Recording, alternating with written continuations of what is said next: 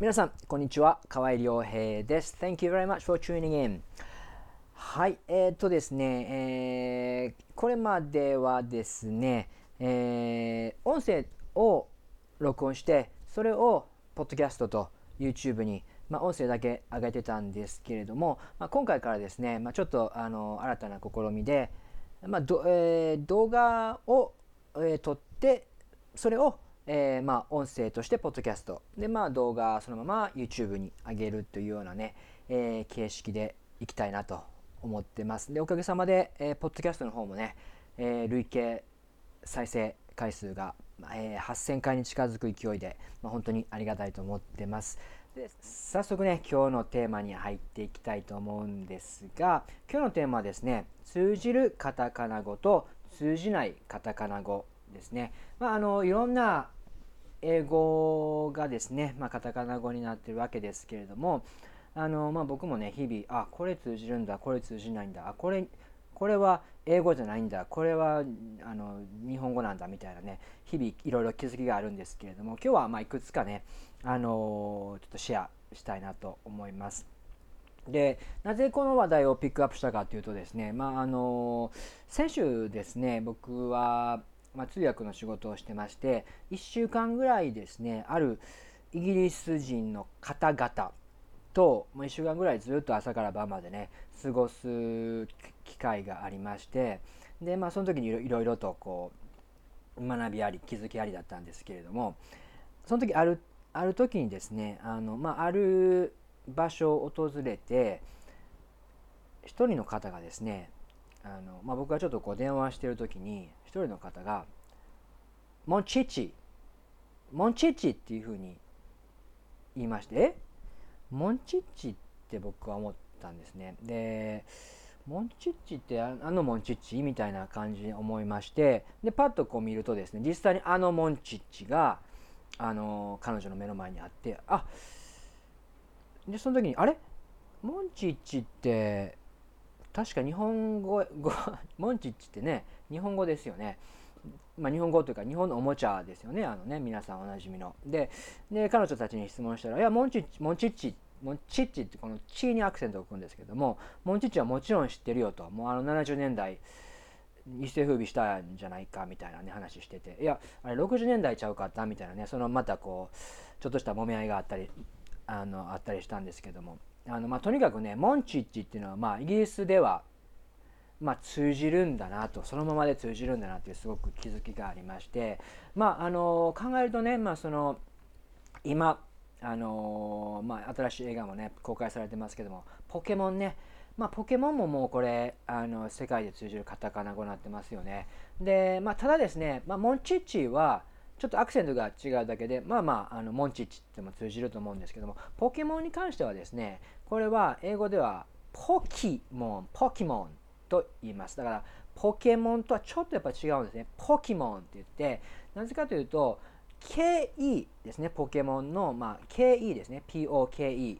PON KE がですね英語ではキーっていうふうに大体発音されることが多いんですね。だからポケモンもポキモンっていうふうに言われます。で、これはですね、まあ、いろんなところでも見られて、例えば日本酒ね、えー、酒ですけれども、酒も KE で終わってるから、まあ、英語ではサキ、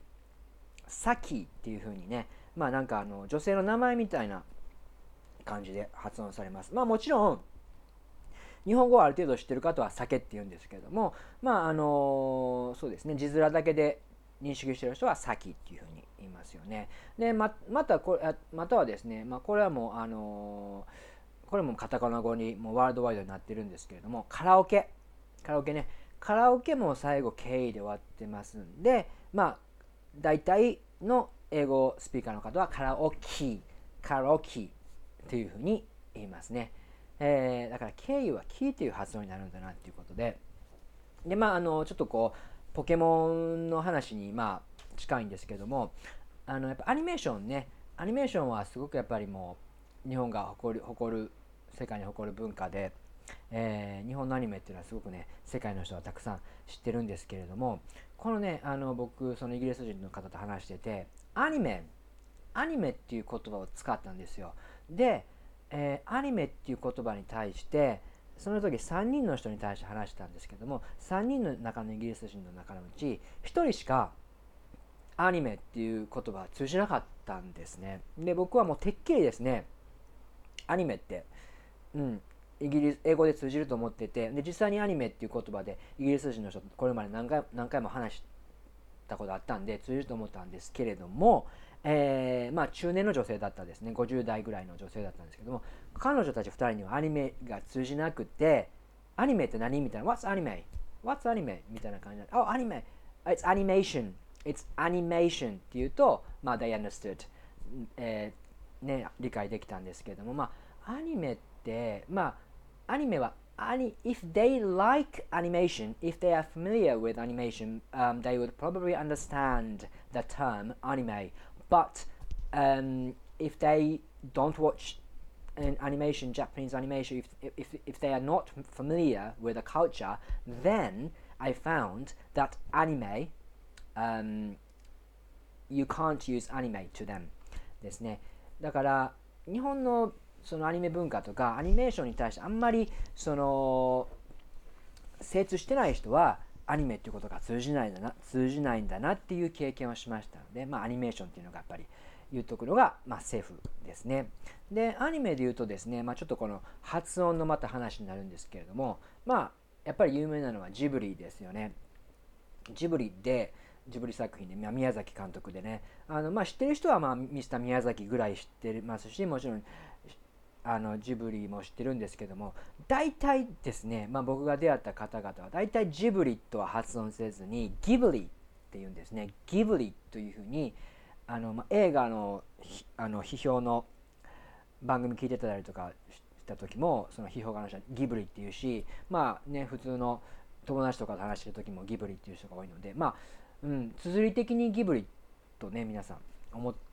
てるんですかね。あのまあそういうことって結構ありますよね。日本語ではジブリ、英語ではギブリみたいなね、まあそういう感じになってるんで、ジブリで通じないときは、皆さんもね、ジブリで通じないときは一回ギブリっていうふうに言ってみてください。はい、で、まあそのアニメーション関連で言うと、関連で言うと、あ、アニメは通じなかったけど、コスプレイ、コスプレイ、コスプレは通じました。えー、あ、なるほどなと。えー、まあ世界的に見て、まあもちろんね、その世界的には全員の投票を取ったわけじゃないですけれどもなんとなくこの感触として言葉としてのねあの認知度っていうのはアニメよりもコスプレの方が言葉としての認知度は世界的に上だんだなっていうふうに僕は体感しましたね。うん、だコスプレイまあコスプレイは結構ね通じます。あのいろんな衣装を着るというアニメのね衣装を着たりするってことですよね。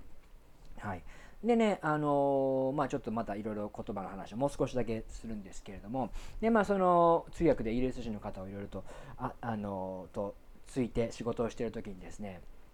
まあ、いろいろね、ランチ、ランチを何、今日は何しようか、今日は何食べようかみたいな話になって、で、ある時にですね、あのまあ、カツオのたたきにしようかなというふうなアイデアがありまして、で、あ、じゃあ、ちょっとその、彼らにね、カツオを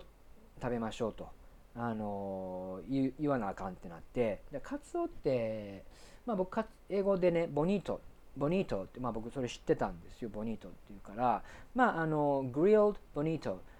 まあ叩きっていうのもなかなか難しい表現なんで、まあ、グリルドボニートみたいな感じで言ったら。ボニートっていうのがですねあのちょっとこう言った瞬間に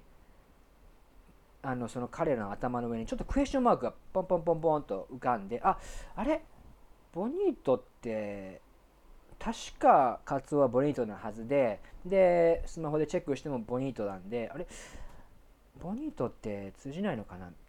ていう経験があってでその一人の人がボニートボニート OK so ボニート it's kind of tuna isn't it? It's kind of tuna isn't it? って聞いてきてまあちょっとツナの一種だよねっていうふうに聞いてきて Yes that's right yes. That's right 言いながら、ああれ、カツオとツナって一緒やったかなって、僕そんな魚詳しくないんで、まあ思ってたんですけど、実際。まあ、だから、あのー、そうですね、やっぱり日本はね、あの魚を食べる文化がすごくありますけども、まあ、国によっては魚あんまり食べない、日本ほど食べないところがあって、そういうところではやっぱり魚の名前をに、ね、英語で言ってもなかなか英語でも通じないっていうケースがあるんだなっていうことをね僕学びました。だからまああの kind of tuna っていうのがやっぱ分かりやすいのかなと思って。だからそうですね。専門的な言葉はまあそれ英語でも英語を英語スピーカーに対して言っても伝わらないケースが多い。まあ少なくないってことね。言いました。あのまあボキャブラリーって面白いなと思うんですけれどもそのちょっと忘れましたけどなんかある国によってはねその空の色を空の色を表す言葉がもう何十種類もあるみたいな言語があったりとか